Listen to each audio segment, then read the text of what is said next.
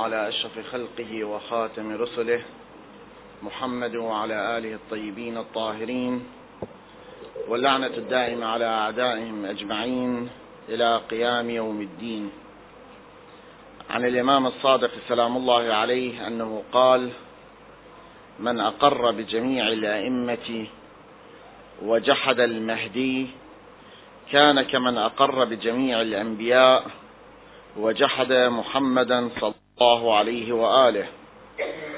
فقيل له يا ابن رسول الله فمن المهدي من ولدك فقال عليه السلام الخامس من ولد السابع.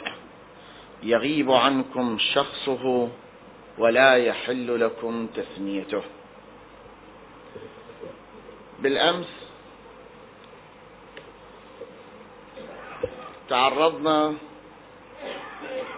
إلى الغيبة وإلى بعض حكم الغيبة كما هو وارد من الروايات. وذكرنا أمرين الأمر الأول أن الغيبة تكون سرا من أسرار الله سبحانه وتعالى الذي قد يخفى عنا وجه حكمته. الروايات أشارت إلى بعض الوجوه وهذه الوجوه لا تحمل كل علل الغيبة ولا تحمل كل إسرار الغيبة بل تبقى هناك إسرار وفلسفات وحكم وعلل يعلمها الله سبحانه وتعالى. من الأمور التي ذكرت في الروايات في بيان الحكمة من الغيبة الخوف والتحذر. الحذر من القتل الحذر من أن يناله الظالم والطاغوت ويقتله. ذكرت بعض الروايات. قال رسول الله صلى الله عليه وآله وسلم لا بد للغلام من غيبة. فقيل له ولم يا رسول الله؟ فقال يخاف القتل. وفي رواية أخرى عن الإمام الصادق يرويها زرارة قال إن للقائم غيبة قبل ظهوره. قلت ولم؟ قال يخاف القتل.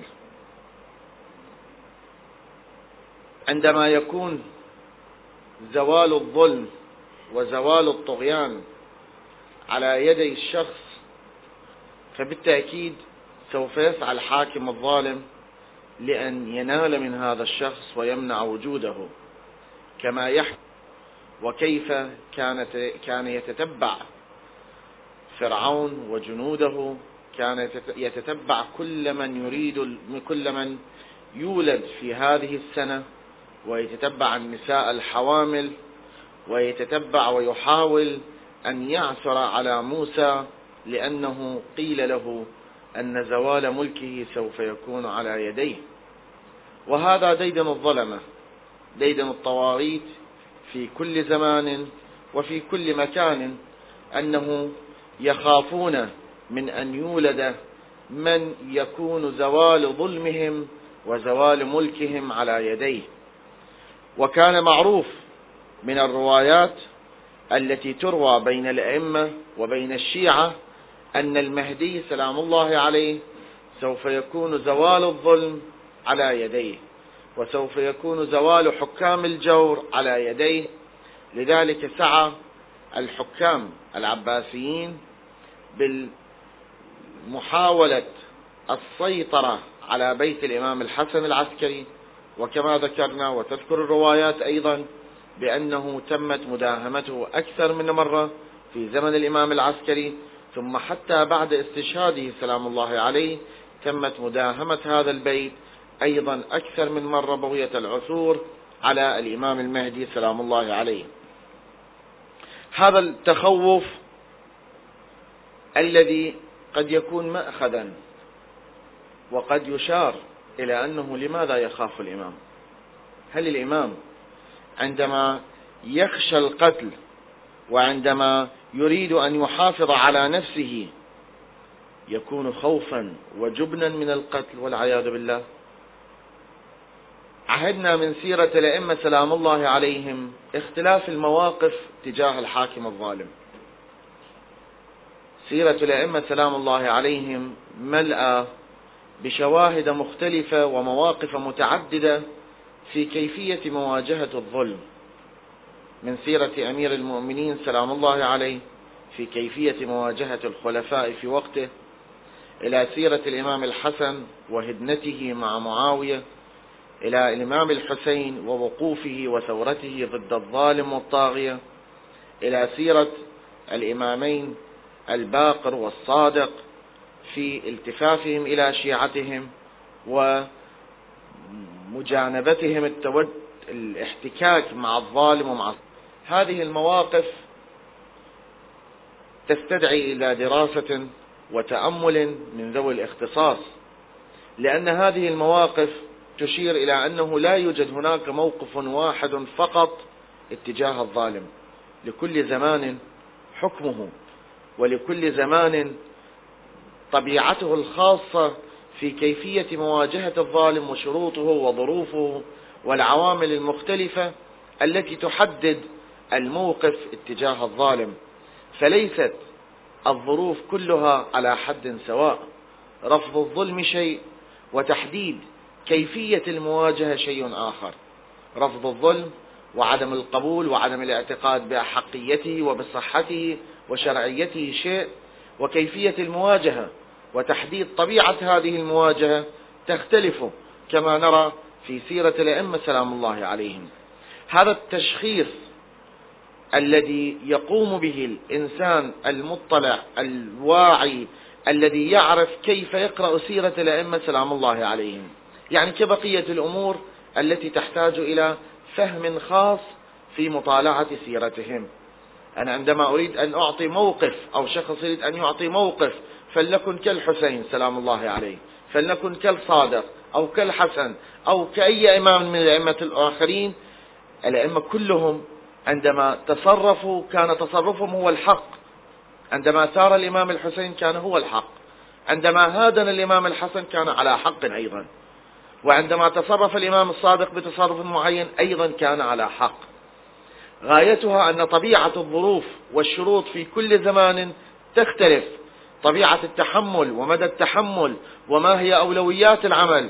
هذه تحتاج إلى أن الذي يهيئ ويحدد الموقف الشرعي اتجاه الظالم يجب أن يكون على دراية ومعرفة وقدرة كاملة في فهم سيرة الأئمة وقراءة مواقفهم وقراءة أخبارهم. لأن إسقاط هذه المواقف على الواقع الذي نعيشه ليس بالأمر اليسير. ليس من السهل الإمام الأئمة كلهم على حق. ليست المسألة مسألة أنني أشتهي أن أكون شيئا معينا. المسألة تعتمد على كيفية تشخيص الموقف الحقيقي والفعلي الذي يكون مبرئا لذمة الإنسان تجاه ربه. نفس الإنسان سلوك الإنسان. هذا أمر يجب عندما يريد الإنسان المؤمن أن يجعله على طريق صحيح معناه أن لا يرتكب إثما أن لا يرتكب عملا مخالفا لمقتضى تكليف الشرعي. ومن هنا تحديد الموقف اتجاه الظالم يحتاج إلى مجتهد مرجعية قادرة على قراءة هذه المواقف للأئمة سلام الله عليهم وتشخيص ما ينفعنا في هذا الزمان. هذا في نقطة عابرة وإن كانت لا تختص بحياة الغيبة الصغرى وغيبة الإمام لكننا نحتاجها في تشخيص مواقفنا في الغيبة الكبرى التي نعيشها وفي الزمن الذي نعيشه وكثرة الأحداث بنا من هنا وهناك كأي موقف شرعي. يعني عندما أرفض وأريد أن أخاطر بنفسي هذه المخاطرة بالنفس ليست النفس ملكا للإنسان بحيث يستطيع أن يهدرها في أي مكان. الإنسان له قيمة قيمة الإنسان. الإنسان له حرمة. هذه الحرمة وهذه القيمة وهذه الكرامة لا يمكن للإنسان أن يهدرها بكيفه وب باشتهاء أو بشهوة أو بإندفاع. إذا لم يكن هذا الاندفاع مبنيا وموجه في طريق صحيح يكون هو التكليف الشرعي الذي يحدده من يكون من تكون كلمته مبرئة لذمتي كبقية الأفعال. أنا عندما أصلي لماذا أصلي بهذه الطريقة؟ لأن هذه الصلاة هي هي منتهى وما توصل إليه اجتهاد المجتهد الذي يكون حكمه مبرئا لذمة أمام الله سبحانه وتعالى. وهذا وهكذا بقية الأفعال. كلها تصدر من آه، من معين واحد. أنا عندما أريد أن أقرأ سيرة الأئمة سلام الله عليهم وأصل إلى مو إلى ما يحدد موقفي أيضا أحتاج إلى الموازنة بين أفعالهم. ما هو الفعل المناسب لزماننا هذا؟ كيف نسقط ذلك التاريخ على تاريخنا؟ تلك الأحداث على أحداثنا. ما هو الموقف المناسب؟ هذا كله يحتاج إلى مجتهد جامع للشرائط حتى يحدد لنا كيف يمكن أن يستنبط من فعل الإمام ما يناسب زماننا في تصدينا للظالم وما شابهه. فإذا الإمام سلام الله عليهم وطريقة اختلاف الأئمة سلام الله عليهم في مواجهتهم للظالم تختلف الروايات. لنا الروايات بأن الإمام سلام الله عليه إحدى حكم الغيبة هو خوف القتل وتجنب القتل. باعتبار أن هذه الحياة الطويلة التي يراد للإمام أن يعيشها هذه الحياة الطويلة هذه الحياة الطويلة تحتاج إلى وسائل فاعلة لكي لكي يمكن تنفيذ كل هذه الأهداف في آن واحد وبعضها البعض. يعني في نفس الوقت الذي لا يعرض نفسه للقتل يجب أن تكون هذه الطريقة التي يسير عليها طريقة يمكنه من خلالها التواصل مع الآخرين يمكنه من خلال روايات. التقية ليست طريقة ناجحة لفترات طويلة تمتد على مر أجيال وسنين وعشرات السنين. قد يستطيع الإنسان يعيش في حالة تقية لسنة لسنتين لفترة معينة. أما فترات طويلة لا يستطيع قد لا يستطيع أن يعيشها ويحافظ على هذا التواصل. إذا مسألة القتل ومسألة تتبع الظالمين لخطوات الإمام المهدي في زمانه كانت مسألة مهمة للغاية بحيث أن حكام بني العباس حاولوا وظلوا يتبعون الإمام طيلة هذه الفترة هذه الفترة الزمنية. التي تذكرها لنا الروايات من حكم الغيبة أن لا تكون في عنقه بيعة لظالم. فقد ورد في التوقيع الصادر من الإمام سلام الله عليه الإمام المهدي أم أما علته أما علته ما وقع من الغيبة فإن الله عز وجل يقول يا أيها الذين آمنوا لا تسألوا عن أشياء إن تبد لكم تسؤكم. إنه لم يكن لأحد من آبائي عليهم السلام إلا وقعت إلا وقد وقعت في عنقه بيعة إلا وقد وقعت في عنقه بيعة لطاغية زمانه وإني أخرج حين أخرج ولا بيعة لأحد من الطواغيت في عنقي. الأئمة سلام الله عليهم في زمانهم كانوا كانت تؤخذ منهم البيعة عنوة البيعة هي التزام التزام بالطاعة أو التزام بعدم الخروج. بيعة الأئمة التي كانت تؤخذ لحكام زمانهم كرها في كثير من صورها. كانت هذه البيعة كما يذكر بعض المحققين أنها بيعة بعدم الخروج وعدم الثورة عليهم. لذلك نجد الإمام الحسين سلام الله عليه عندما طلب من الوليد وهو حاكم المدينة أن يأخذ البيعة من الحسين ليزيد رفض البيعة. لأن البيعة يعني تعهد بعدم الثورة تعهد بعهد بعدم الخروج وبعدم الثورة لم يكن الإمام الحسين ليلتزم به. فهي بيعة لعدم التزامه لم لم يشأ أن يلزم نفسه بعدم الخروج وعدم الثورة على يزيد وقال إن مثلي لا يبايع مثله. هذه أيضا تذكر هذه الحكمة في بعض الروايات. في بعض الروايات الأخرى أيضا ذكرت الحكمة التي ذكرناها في المحاضرة السابقة وهي حكمة الامتحان والتمحيص. تشير رواية عن الإمام الرضا سلام الله عليه عندما سئل عن القائم قال لا يرى جسمه. يعني خفاء جسمه خفاء شخصه بحيث أنه يكون موجودا ولا يراه الآخرون. في غيبة الإمام سلام الله عليه عندما نقول أنه موجود معناه أنه غير معدوم كما أشرنا. ووجوده لا يقتضي أننا نعرفه عندما نراه.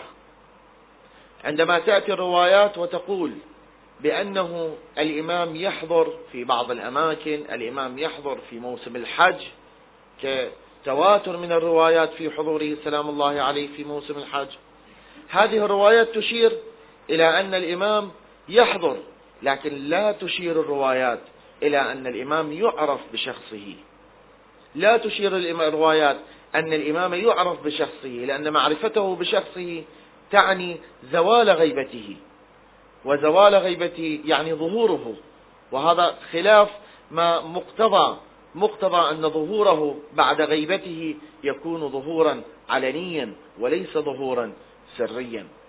فالإمام سلام الله عليه عندما نقول غيبته يعني خفاء شخصه خفاء الشخص لا يعني عدم التواجد يكون متواجدا لا يعني عدم المهام المهام العديدة التي تكون للإمام سلام الله عليه. النقطة المهمة التي تؤثر في فهم مجمل الغيبة هي فهم الإمامة فهم الإمامة وفهم معنى الإمامة. ولا أريد أن أدخل في بحث الإمامة العامة والخاصة لأنه سوف يتناولها. أحد الأخوة الأكارم الأفاضل الذين سوف آه، يلقون عليكم بعض المحاضرات في الأيام القادمة. لكن أن نفهم الإمامة بأنها رئيس يتواجد فيما بيننا يدير أمورنا هذا الفهم حينئذ سوف يكون فهما ناقصا. الإمامة عندما نفهمها أنها قيادة لهذه المسيرة البشرية تجاه الله سبحانه وتعالى قيادة هذه المسيرة البشرية وتوجيه هذه النفوس البشرية إلى الله سبحانه وتعالى هذه لها وسائل عدة. عندما نفهم الإمامة أنها مثل رئيس الدولة ومثل الخليفة فحينئذ لا نتعقل أن يكون إماما وغائبا. هذا ما متعقل. إذا فهمنا الإمامة بأنها بمنزلة الخليفة حينئذ لا يمكن أن يكون هناك خليفة يدير شؤون الأمة ورئيس يدير شؤون الأمة وهو ليس بموجود وهو ليس بحاضر وهو غائب. أما إذا فهمنا الإمامة على أنها أمر له ذلك الأثر المهم في عالم الوجود. عندما نقرأ الروايات لولا الحجة لساخت الأرض. على أن الإمامة لها ذلك الأثر التكويني والحقيقي في عالم الوجود حينئذ لن يقتصر أو وظيفة الإمام ومهام الإمام ليست مهام منوطة بظهوره ليست مهام منوطة بضرورة تواجده ورؤيته. إذا كان للإمام هذا الدور المهم في عالم الوجود وفي تركيبة هذا الوجود وفي شأن هذا هذا الوجود الخارجي حينئذ الإمام لن تكون مهمته مناطة بأنه يجب أن أراه. لذلك الأئمة سلام الله عليهم عندما لم يكن يتولوا حكما ما كان رئيس ما كان خليفة هل لم يكن إماما؟ هل إمامته ظلت أم أن إمامته زالت وارتفعت لأنه لم يكن رئيس لم يكن خليفة؟ هذا الربط أن يكون الإمام هو الرئيس والرئيس هو الإمام وإذا كان وإذا لم يكن رئيسا فليس بإمام. هذا الربط نتيجة تأثر تاريخنا الكلامي وأذهاننا بفكر مذاهب الأهل السنة لأنهم ربطوا بين الإمام وبين الرئيس. وعندما بحثوا معنى الإمامة قالوا أن الإمامة هي الرئاسة. فإذا كانت الإمامة هي الرئاسة الدنيوية والخلافة فقط حينئذ من لم يكن بخليفة فليس بإمام. مع أن الأمر ليس كذلك. إحنا عندما عندما ننظر إلى الإمام وأن الإمام هو الذي يقود البشرية في حركتها اتجاه الله سبحانه وتعالى وفي مسيرتها بكافة الوسائل بكافة القدرات التي منحها الله إياه. هداية الله عندما نقول هذه الهداية الإلهية معناه هذه الهداية هو حبل هو طريقة إنارة للطريق. الإنسان قد ما يستشعر بها إلا من خلال وجوده في هذا الطريق. الله عز وجل في هدايته للبشرية. أكو روايات العقلية التي يمتلكها كل إنسان. ثم بعد ذلك الإنسان إذا أراد أن يستخدم هذه القدرة العقلية في الطريق المناسب الله عز وجل يهديه إلى النبي. أحتاج إلى هداية لمعرفة الإمام. هذه الهداية الإلهية المتسلسلة والمترابطة. أما الشخص الذي لا يندفع ولا يعزم على المعرفة ولا يعزم على على أن يعمل عقله ويعمل فكره ويعمل ذهنه ويعمل إرادته حينئذ الله عز وجل سوف يترك هدايته. لذلك عندما نقول الهداية الإلهية إن الله يهدي من يشاء هذه المشيئة الإلهية متى تكون؟ تكون عندما أنا أهيئ نفسي يعقد العزم تكون عندي الإرادة تكون ذا أتحرك باتجاه المعرفة وأتحرك باتجاه معرفة الله الله عز وجل يقودني نحو هذه الهداية. لذلك هناك هداية تلو هداية. معرفة تزداد معرفة تزداد تلو معرفة. من معرفة التوحيد إلى معرفة النبوة إلى معرفة الإمامة إلى التمسك بالإمامة إلى الازدياد بمعرفة الإمام شيئا فشيئا. هذا الازدياد إلى المعرفة هذه هداية تلو هداية. إلا أن هذه الهداية تحتاج إلى أرضية تحتاج إلى قابلية لهذا الإنسان تحتاج إلى عزيمة من الإنسان أن يسير نحو الطريق الصحيح أن يسير نحو الطريق الحقيقي. أما إذا أنا من البداية أسد الباب حول معرفة أمير المؤمنين. أقول لا من البداية أمير المؤمنين هو هذا منزلته هذه مكانته. إذا من البداية أنا أغلق الباب أمام معرفة أمير المؤمنين وأمام الإمام وأذهب وأنحو منحى آخر. إذا ماكو هداية نحو المعرفة بشكل مباشر. ماكو هداية نحو معرفة الإمام بشكل أفضل. لذلك سوف يظل الطريق سوف ينحرف إلى معرفة أخرى. وليست معرفة الإمام. إذا عندما نفهم الإمام بهذا النحو الغيبة سوف تكون أمرا طبيعيا في ظل الظروف وفي ظل النظام الذي أراده الله للبشرية. أئمة اثنى عشر؟ أئمة اثنى عشر مع هذا الزمن المتدام هذا الزمن الطويل وهذا الزمن الطويل الذي لا نعلم متى ينتهي إذا يجب أن يكون هناك غيبة لأحدهم. وكانت الغيبة هي للإمام المهدي سلام الله عليه.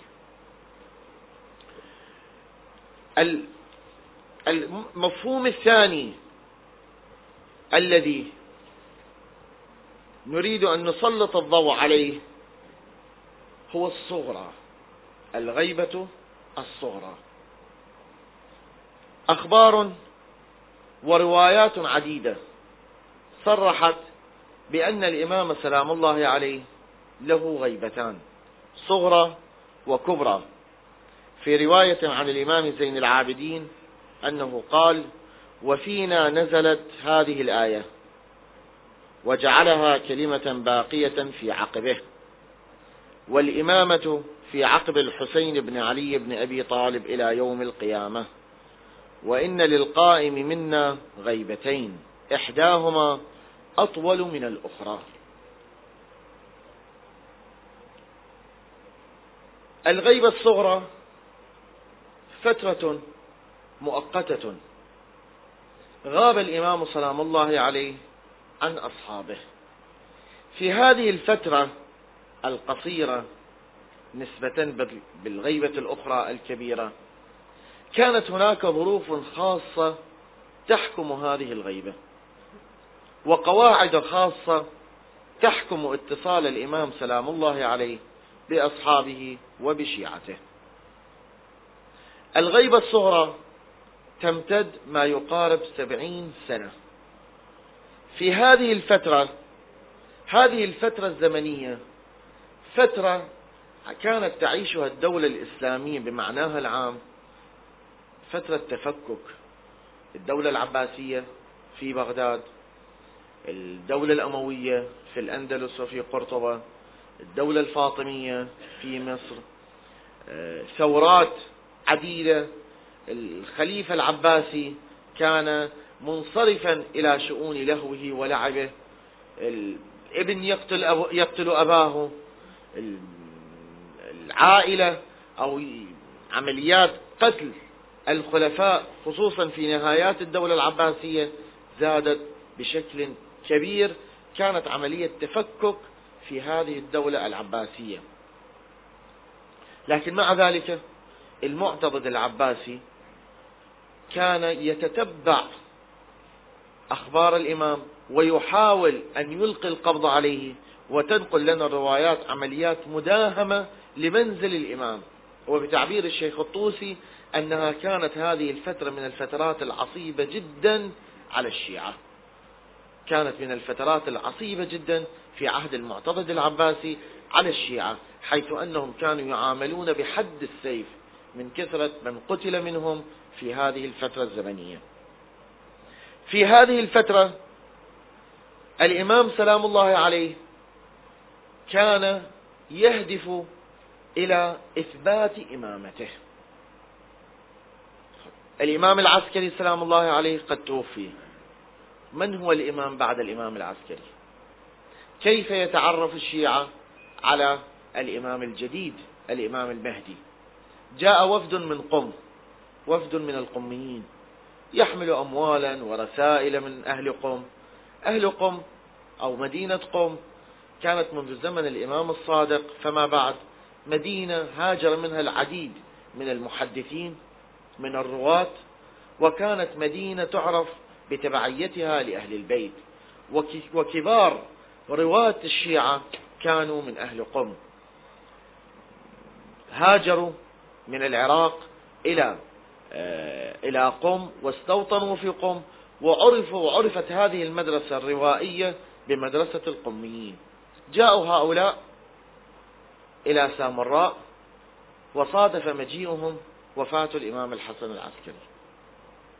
فسألوا من هو الإمام بعده سمعهم جعفر أخو الإمام العسكري ابن الإمام الهادي فأرسل إليهم يطلبهم. هؤلاء عندما ذهبوا يعني مجموعة منهم ذهبوا إلى جعفر طلب منهم جعفر أن يعطيه أن يعطوه الأموال والرسائل وكل ما أتوا به. هؤلاء قالوا نحن عادتنا مع الإمام أنه يخبرنا بما نحمله من أموال يخبرنا بما نحمله من رسائل وأن هذه الأموال من أين أتت من أين بعثت من الذي بعثها؟ جعفر قال لهم أتى أو تتهمون الإمام بعلم الغيب؟ هذه تهمة للإمام أنه يعلم الغيب وشكاهم إلى المعتضد العباسي. هؤلاء قالوا نحن رسل قوم. تريد تقتلنا تريد تأخذ هذه الأموال بكيفك. إحنا رسل قوم. أن نعطي هذه الأموال بهذه الكيفية فنحن لن نعطيها. ثم بعد ذلك خرجوا وأرسل إليهم الإمام المهدي سلام الله عليهم أحد أصحابه فجاءوا إلى الإمام وأخبرهم الإمام بنفس الطريقة التي كان يعاملهم بها الإمام الحسن العسكري. في الغيبة الصغرى الإمام سلام الله عليه كان يحافظ على نفس طريقة التعامل التي كان يتعامل بها الإمام العسكري مع أصحابه مع الشيعة. مثلا جاء شخص إلى الإمام العسكري وقال له أرني خطك أريد أعرف خطك حتى إذا جاءتني رسالة منك أميزها أنها رسالة منك وليست من غيرك. فالإمام كتب له. كانت الرسائل تخرج وأجوبة المساء الإمام المهدي سلام الله عليه حافظ على هذا الاتصال. وحافظ على هذه الطريقة. في زمن الغيبة الصغرى في زمن الغيبة الصغرى لم يكن احتجاب الإمام احتجابا كاملا.